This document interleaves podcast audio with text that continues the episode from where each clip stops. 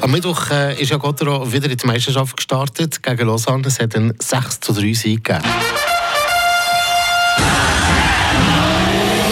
Der Gotteron Talk mit AHG Cars in Villach-sur-Glane und dem neuen Opel Zafira Live.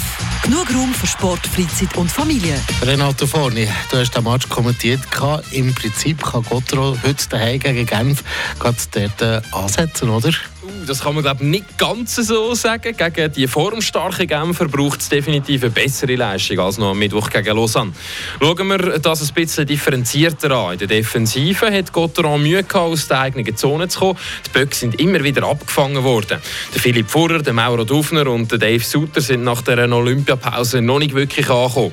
Die ersten Pässe sind nicht immer gut gekommen und vor allem, das hat auch Rafael Diaz gesagt nach dem Spiel, im Slot vor dem eigenen Goal muss Gotteron konsequent konsequenter aufräumen. Zwei von diesen drei Goals gegen Lausanne am Mittwoch wären so zu verhindern gewesen. In der Offensive hingegen ist man auf einem guten Weg.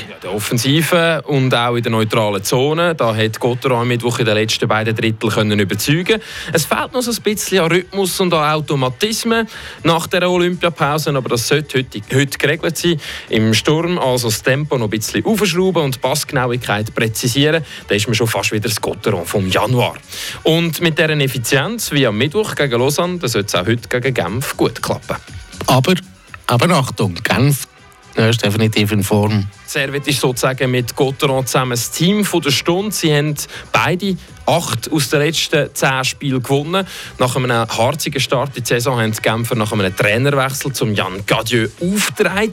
Der Daniel Winnig ist der beste Torschütze der Liga. Er hat schon 23 Mal getroffen und mit 51 Punkten hat Genf auch den besten Verteidiger der Liga an der blauen Linie, der Henrik Tömmernes. Und übrigens im Goal, da ist der Gauthier Declou nach seiner Verletzung ebenfalls wieder zurück. Er kann an einem guten Abend, das wissen wir alle, ein absolutes Bollwerk sein. Drei von vier Direktuell hat Gotteron die Saison gegen Genf gewonnen. Ohne Steigerung im Vergleich zum Mittwoch. Da verlieren die Friburger heute Abend aber.